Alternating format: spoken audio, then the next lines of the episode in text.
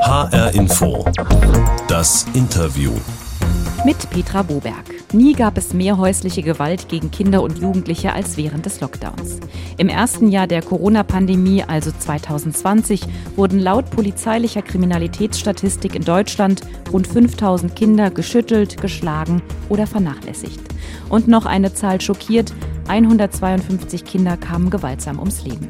Sarah Kölzer ist oft die erste, die misshandelte Kinder untersucht. Im schlimmsten Fall auch tote Kinder.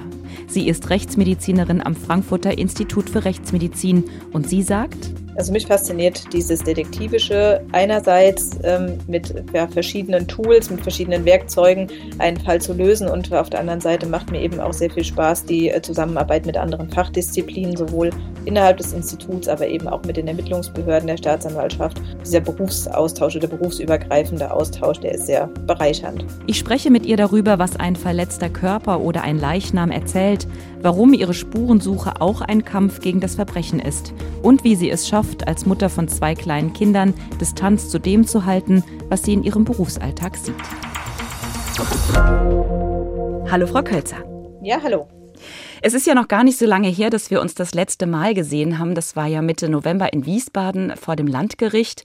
In diesem Prozess ging es um den Tod eines acht Wochen alten Babys, Haley, ein Mädchen, 4180 Gramm das schlimmste Misshandlungen am ganzen Körper hatte. Und Sie sind zum Tatort gerufen worden. Was tun Sie denn als allererstes in solch einem Fall? Ja, erstmal ist es zunächst ein Fundort. Also man weiß ja noch gar nicht, ob überhaupt eine Tat in dem Sinne ähm, passiert ist. Und wenn wir dorthin gehen, dann verschaffen wir uns erst einmal einen Überblick über die Situation, stellen eben Fragen, wie kam es überhaupt ähm, ja, zur Alarmierung von der Polizei und dann eben auch im Nachgang äh, von uns und machen dann neben einer ja, Fundortbegehung, wo wir uns eben einen Überblick verschaffen über die räumlichen Verhältnisse vor Ort, dann eben im, im zweiten Gang dann äh, die Leichenschau vor Ort, wo wir dann eben schon ja erste Feststellungen treffen, weist ein Leichnam und in dem Fall jetzt das Baby Verletzungen auf oder sonstige Befunde auf. Wie war das Ganze vor Ort und was soll passiert sein? Auch das ist ja eben erstmal das, was wir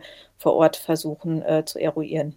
Haben Sie denn dabei so eine Art Ritual für sich selber sozusagen, dass Sie darauf vorbereitet, was Sie da sehen? Also so eine Art professioneller Panzer oder eine Rüstung? Also Panzer würde ich so nicht nennen. Es ist einfach so, am Telefon kriegt man ja nur erst wirklich bruchstückhaft überhaupt Informationen. Ganz häufig ist es so, dass eben noch überhaupt nicht klar ist, was soll überhaupt passiert sein. Und dann fährt man erstmal mit dieser Neutralität hin. Dann sagt man sich eben auch, wir wissen ja noch gar nicht, was passiert ist. Ist es überhaupt ein Gewaltverbrechen oder ist es einfach nur ein Trag nur in Anführungszeichen ein tragischer Unfall gewesen? Und das sind eben so, dass wir uns, wenn wir dorthin fahren und ich jetzt im Speziellen auch, ja, erstmal auf den Boden der Tatsachen bleiben und erstmal sagen, gut, wir schauen uns das Ganze erstmal an und gehen Schritt für Schritt vor und äh, ja, versuchen dann eben die Informationen, die relevant sind, da zusammenzutragen. Dann gehen wir noch mal zu dem Moment zurück. Das war ja am Silvestermorgen 2020, also der 1. Januar. Was haben Sie denn vor Ort vorgefunden, als Sie eingetroffen sind? Also es war eine relativ kleine Wohnung, die natürlich den Eindruck auch erweckte, dass dort gefeiert worden ist. Ansonsten war es eben so, dass das Baby äh, sich im Schlafzimmer befand und der Rettungsdienst ja schon auch Maßnahmen am Kind oder am Leichnam getroffen hatte und wir uns dann vor Ort erstmal ja, einen Überblick verschaffen mussten, wie kam es zur Auffindung und wie war die Situation, als der Rettungsdienst äh, und dann im Nachgang auch die Polizei eingetroffen ist und haben dann nach der ähm, Fundortbegehung dann die Leichenschau durchgeführt. Was haben Sie denn festgestellt bei dieser Untersuchung? Vor der Obduktion wurde erstmal eine CT-Untersuchung ähm, gemacht. Das machen wir, um vollumfängliches Bild der Verletzungen schon auch vor der Obduktion zu bekommen. Und da war es so, dass die Radiologen uns dann schon mitgeteilt hatten, dass sie ähm, zahlreiche, auch teils schon fortgeschritten äh, verheilte ähm, Rippenbrüche am Kind gesehen hatten und dann eben noch ein Bruch des, des Unterarms. Und mit dieser Information sind wir dann erstmal in die Sektion hineingegangen und haben uns dann eben ja sehr dezidiert erstmal mit den äußeren Befunden beschäftigt. Also wo waren Verfärbungen die eben für Hämatome sprechen könnten. Ähm, wo waren die gelegen, ähm, in welchem Ausmaß? Also da haben wir eben sehr viele Fotos gemacht. Und wenn man dann eben die äußeren Befunde alle ähm, dokumentiert hat, kommt es dann zu der Sektion selbst, wo wir dann im Endeffekt dann auch die inneren Organe genau beurteilen, auch da die Befunde, die wir sehen, dokumentieren und das Ganze dann am Ende zusammenfassen und eben so aufbereiten, dass dann die Kriminalpolizei, die in dem Fall auch äh, vor Ort war, dass die mit diesen Informationen in die weiteren Ermittlungen gehen können. Das sind ja schlimmste Misshandlungen, die Sie da beschreiben, die das acht Wochen alte Baby, also Haley, schon ja erleiden musste. Fast alle Rippen waren gebrochen, bis auf zwei, äh, viele weitere Hämatome und Brüche. Sie haben es ähm, genannt. Das ist ja für Eltern eigentlich das Schlimmste, was man sich vorstellen kann. Sie beschreiben das jetzt sehr distanziert. Wie gehen Sie denn damit um? Also es ist so, dass wir schon mit dieser neutralen Einstellung erstmal an die Sektion äh, herangehen.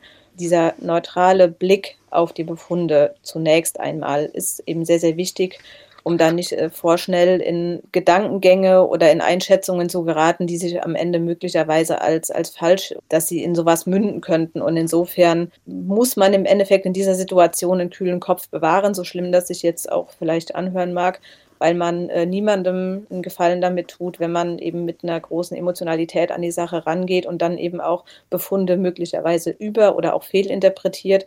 Und wir sammeln das Ganze eben erstmal wie ein Puzzle und versuchen dann, dass wir dann eben mit den weiteren Erkenntnissen der polizeilichen Ermittlungen dann eben dieses Puzzle äh, weiter zusammengesetzt haben. Und natürlich ist es so, dass wir gerade in dem Fall im Laufe der Ermittlungen keine ja wirklich neuen Informationen bekommen haben, dass letztendlich in der Gesamtschau sagen musste, es gibt eben so erstmal keine andere Erklärung für diese vielen, auch teils schweren Verletzungen. Und dann kann man eben im Rahmen der Hauptverhandlung dann letztendlich zu einem, ja, wenn man so will, abschließenden Gutachten kommen. Es handelt sich hier eben um ein ein Bild einer mehrfachen und mehrzeitigen Kindesmisshandlung. Hm. Die Hauptverhandlung war dann ja Monate später im äh, November. Da haben Sie auch als Gutachterin ausgesagt. Sie haben beschrieben, wie wichtig dieser neutrale Blick ist, auch dass Sie einen kühlen Kopf behalten. Sie haben selber zwei Kinder. Perlt das komplett an Ihnen ab, wenn Sie in dieser Situation Haley untersuchen, nachdem Sie sie sozusagen ja vor Ort am Tatort auch schon gesehen haben? Abperlen ja, ein Stück weit kann, kann man das, denke ich, schon so sagen. Ähm, das ist so, dass ich in dieser Rolle in dem Moment eben Rechtsmedizinerin bin. Das Muttersein hilft einem insofern, dass man eben Umgangsweisen mit Säuglingen etc., dass man dieses Wissen im Prinzip hat. Das ist äh, definitiv hilfreich. Und äh, wenn man dann eben Befunde sieht und man weiß, wie fasse ich ein Kind üblicherweise an und wie sieht es aber aus, wie dieses Kind, in dem Fall Haley, angefasst worden sein ja, muss oder kann, um überhaupt diese Verletzungen zu erzeugen. Das hilft einem in dem Kontext dann schon. Ähm, ja, in dem Moment bin ich einfach Rechtsmedizinerin und versuche dann eben mit diesem neutralen Blick und dem kühlen Kopf das Ganze möglichst umfassend aufzuarbeiten. Und was das Private angeht, kann ich nur sagen, dass man gerade wenn man mit solchen Fällen konfrontiert wird, einfach das das eigene Leben und ja den eigenen Alltag, den man selber hat und die eigenen Kinder, die man hat, tatsächlich doch nochmal dann einen anderen Blick gewinnt, dass man einfach weiß, wie wertvoll es ist, dass man eben ja gesunde Kinder hat, dass man Kinder hat, die sich gesund entwickeln und dass diese Wertschätzung dafür und auch die Dankbarkeit für sowas, die ist dann schon da. Sie sagen, Sie haben ähm, zu zweit auch an dem Fall gearbeitet. Solch ein Gutachten entsteht ja auch über mehrere Monate. Wie muss man sich das vorstellen? Was passiert da eigentlich in dieser ganzen Zeit?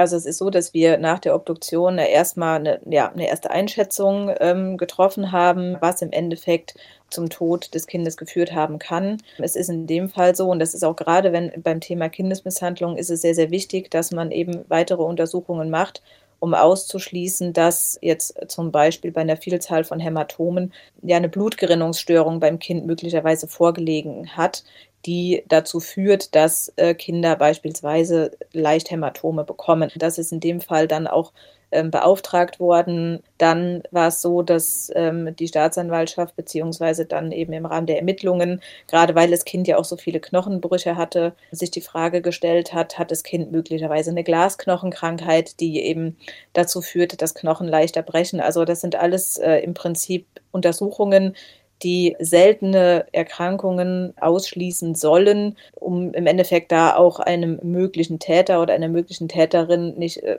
ja, fälschlicherweise Unrecht zu tun. Ein weiterer Punkt ist eben auch gerade bei äh, jetzt eben in diesem konkreten Fall, wo es ja um ein äh, todesursächliches äh, Ersticken ging, dass man da noch feingewebliche Untersuchungen macht, also die ganzen Organproben nochmal unter Mikroskop anschaut, um genau auch äh, zu schauen, äh, passt einerseits das Ganze eben zu der Todesursache, die wir jetzt erstmal im Rahmen der Obduktion angenommen haben. Und aber auch äh, ganz besonders ähm, hat das Kind möglicherweise innere Erkrankungen gehabt, die man mit bloßem Auge bei der Sektion nicht gesehen hat, die aber dann durch die Mikroskopie äh, eben den Schluss zulassen könnten, hat eine innere Erkrankung vorgelegen, wie beispielsweise eine Herzmuskelentzündung, woran Kinder eben in dem Alter auch mal versterben können. Also alles Untersuchungen, die Erkrankungen ausschließen sollen, die letztendlich dazu führen könnten, dass ein Täter oder eine Täterin fälschlicherweise ja belastet wird oder mhm. einer Kindesmisshandlung bezichtigt wird. Also ein sehr komplexer äh, Vorgang. Sie haben dann ja Ihr Gutachten auch vorgestellt. Also das hatte ja mindestens mehrere hundert Seiten. Sie sind auch noch mit äh, dicken Büchern, also Literatur, in den äh, Prozess letztlich auch gegangen. Sie hatten eine Babypuppe dabei, um auch der Richterin zu zeigen, wie diese Art der Misshandlung denn sich vollzogen haben könnte. Der Verteidiger hat ja immer wieder nachgefragt ähm, und ihre Befunde hinterfragt gefragt und auf mich, wir haben danach gesprochen, wirkten sie danach schon auch ein Stück weit erschöpft, aber auch erleichtert. War das tatsächlich so? Ja, das war schon so. Es war eben ein sehr aufwendiger Prozess, eben mit sehr, sehr vielen Informationen und auch diese ganze Zusammenstellung und einfach sich auch zu überlegen, dass man äh, dieses komplexe, auch medizinische oder rechtsmedizinische Fachwissen so aufarbeitet, dass es eben ein medizinischer Laie auch sehr gut verstehen kann. Und ja, das kostet eben viel Kraft und sich eben auch ein Stück weit auch emotional in dem Moment äh, eben mit dem zu beschäftigen. Bei der Sektion ist es erstmal ein Leichnam und es sind Befunde, mit denen wir arbeiten. Wenn es dann, wie jetzt bei Haley, so eine Hauptverhandlung, wenn man da einen allumfassenden Blick und mit den ganzen Beteiligten der Familie etc., wenn sich dieses Puzzle nochmal so ja komplex einfach zusammensetzt, ja, und das Ganze eben auch Farbe annimmt, Klar, der Verteidiger hat natürlich seine Aufgabe äh, als Verteidiger wahrgenommen und da ist es eben ein Ziel, auch die Äußerungen ein Stück weit in Frage zu stellen oder nochmal kritisch zu hinterfragen. Gibt es vielleicht nicht doch noch eine andere Erklärung für diese oder jene Verletzung? Aber das ist eben die Aufgabe, äh, für die wir dann eben in der Hauptverhandlung auch als Sachverständige geladen sind. Dr. Sarah Kölzer ist heute mein Gast für HR Info. Das Interview. Sie ist seit 2014 Rechtsmedizinerin am Frankfurter Institut für Rechtsmedizin in Deutschland. Gibt es insgesamt 34 Institute und das Frankfurter zählt ja auch zu einem der größten in Europa. Frau Dr. Kölzer, Sie haben schon mittlerweile rund 800 Leichen bislang untersucht und die jeweiligen Gutachten auch zu den Befunden geschrieben. Ich traue mich gar nicht, das so in der Form zu fragen, aber wird es von Leiche zu Leiche einfacher? Es ist schon so, dass die Routine, die man im Laufe der Jahre gewinnt beim Obduzieren, natürlich kommt die mit der Zeit und das ist auch gut so, weil man eben einen Erfahrungsschatz im Laufe seines Berufslebens sammelt, der natürlich dazu führt, dass man bestimmte Fälle mit dieser Erfahrung im Hinterkopf vielleicht etwas schneller ähm, ja, gelöst bekommt oder Gutachten dazu erstellt bekommt, als wenn man jetzt blutiger Anfänger wäre, das schon. Aber nichtsdestotrotz und auch gerade das muss ich sagen, macht ja auch den Reiz dieses Fachs aus, ist es eben so, dass wir immer wieder, auch egal wie lange, wie viele Jahre man im Fach schon ist, mit Fällen konfrontiert werden, die eben doch wieder sehr besonders und neu sind und äh, eine Herausforderung darstellen. Und das macht eben auch Spaß, weil man neben der ganzen Routine, die man ja abarbeitet, immer wieder Fälle hat, die einen eben nochmal einen neuen Blick geben können oder eben nochmal ja, auf berufliche Art und Weise herausfordern können, wo man eben für sich nochmal für das Berufsleben neue Erkenntnisse gewinnen kann. Hm. Sie sagen, das macht auch ein Stück weit Spaß. Vielleicht können Sie uns das auch nochmal erklären, wie das, wie das zu verstehen ist. Also es ist ja so, dass wir als Rechtsmediziner ähm, entweder ein, eine lebende Person mit Verletzungen haben und äh, oder eben auch die Verstorbenen auf der anderen Seite, wo es eben gilt, dass man bestimmte Sachverhalte, bestimmte Äußerungen, bestimmte Angaben zu äh, Vorfällen, wie sie passiert sein sollen, eben abgleicht mit den Befunden, die wir, die wir feststellen, jetzt erstmal egal, ob es am Lebenden oder am Verstorbenen ist. Und ähm, das hat schon was Detektivisches, diese Arbeit, und das macht eben den Reiz dieser Arbeit aus, dass man mit einer sehr unterschiedlichen Fülle an Informationen von Fall zu Fall damit konfrontiert wird, auf der anderen Seite die Befunde hat und eben immer sich die Frage stellen muss, ähm, kann das Ganze eben so passiert sein, wie diese oder jene Person äh, oder wie die Ermittlungen es vielleicht hergegeben haben. Ist das Ganze plausibel oder nachvollziehbar? Diese Arbeit hat dann eben auch was Detektivisches und das ist natürlich auch reizvoll und macht auch Spaß. Sie fertigen ja viele Gutachten an über Erwachsene, aber eben auch über Kinder, die Opfer ja auch körperlicher Gewalt geworden sind. Diese Gutachten haben einen speziellen Namen, das sind die 128er Gutachten. Im Jahr 2020 gab es davon insgesamt 145.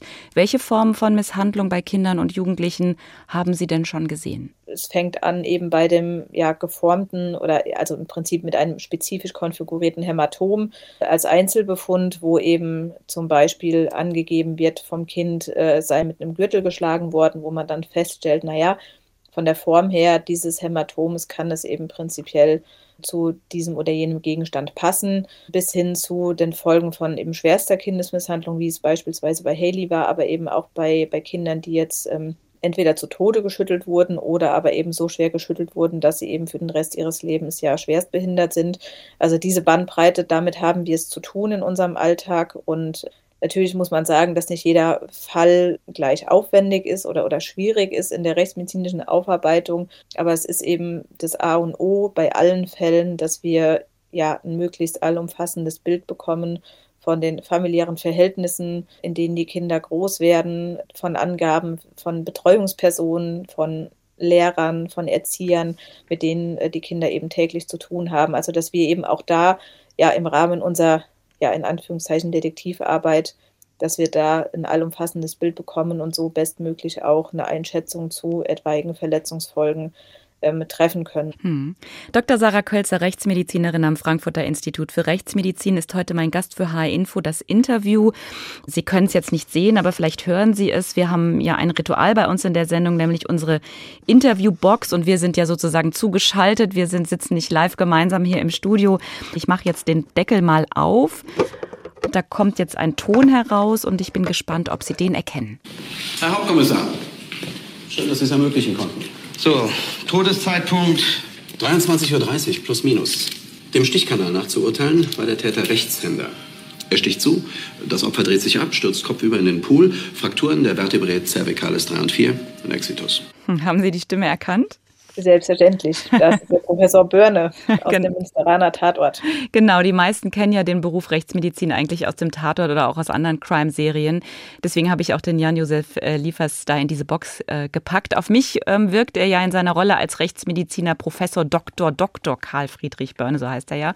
Sehr mhm. extrovertiert, ein bisschen arrogant, mit so einem Hang zum Luxus, im Job sehr engagiert und direkt. Wie viel hat denn Ihre Welt tatsächlich mit dieser Fernsehwelt zu tun?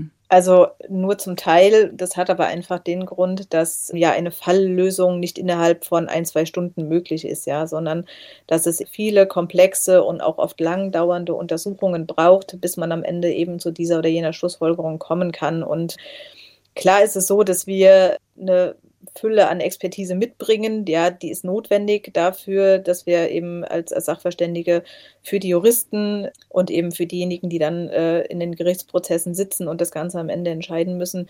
Aber, aber die Realität das, sieht schon anders aus. Aber die Realität sieht äh, schon anders aus. Und wie gesagt, gerade die, die Zeitdauer der Falllösung, die ist auch in der Realität deutlich länger. Aber mhm. es ist auch nachvollziehbar. Es ist einfach so, dass es für, für den Film einfach nicht haltbar wäre, dass äh, in der Realität eins zu eins so auch da umzusetzen, weil dann würde kein Mensch mehr Crime-Serien gucken, ja. Also ein Stück weit so dieses, ja, wir können alles lösen, das ist sicherlich nicht immer der Wahrheit entsprechend. Die Rechtsmedizin ist Ihr absoluter Traumberuf. Warum? Was fasziniert Sie daran?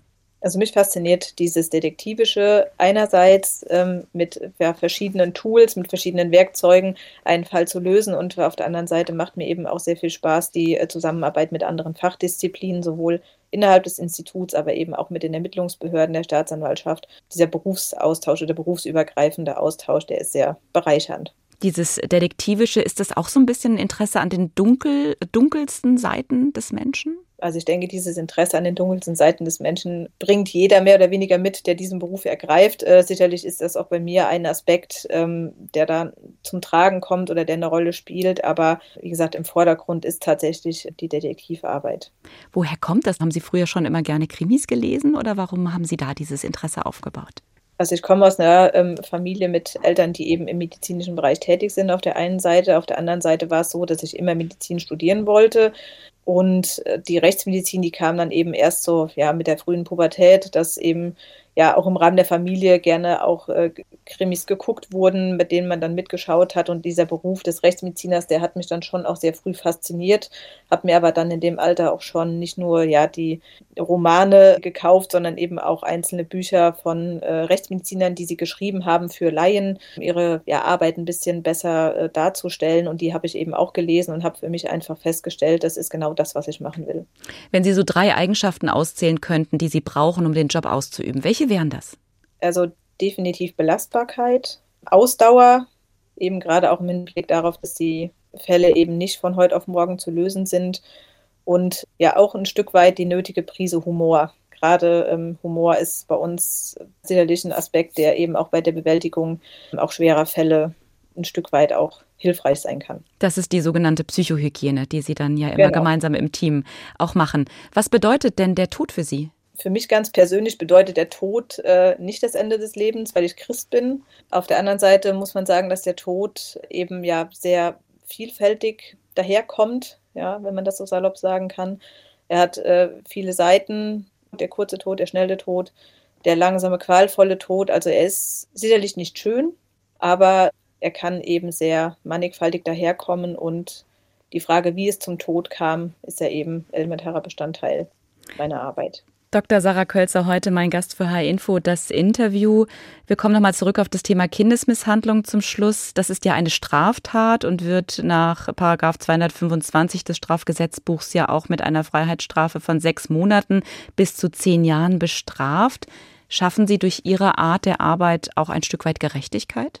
Also Gerechtigkeit äh, ist natürlich ein sehr tragender Begriff. Auf der einen Seite uns geht es erstmal darum, dass wir eben denjenigen, die darüber entscheiden, ob etwas äh, recht war oder eben nicht, dass die eben eine möglichst gute Grundlage haben, diese Entscheidungen zu treffen. Und der Gerechtigkeitsaspekt sollte in unserem Beruf wenn überhaupt nur sehr untergeordnete Rolle spielen, weil wie gesagt, wir nicht diejenigen sind, die am Ende darüber entscheiden ob etwas gerecht ist oder ob jemand bestraft wird oder nicht, sondern dass wir eben die Grundlage dafür schaffen, dass eben die Juristen darüber solide entscheiden können.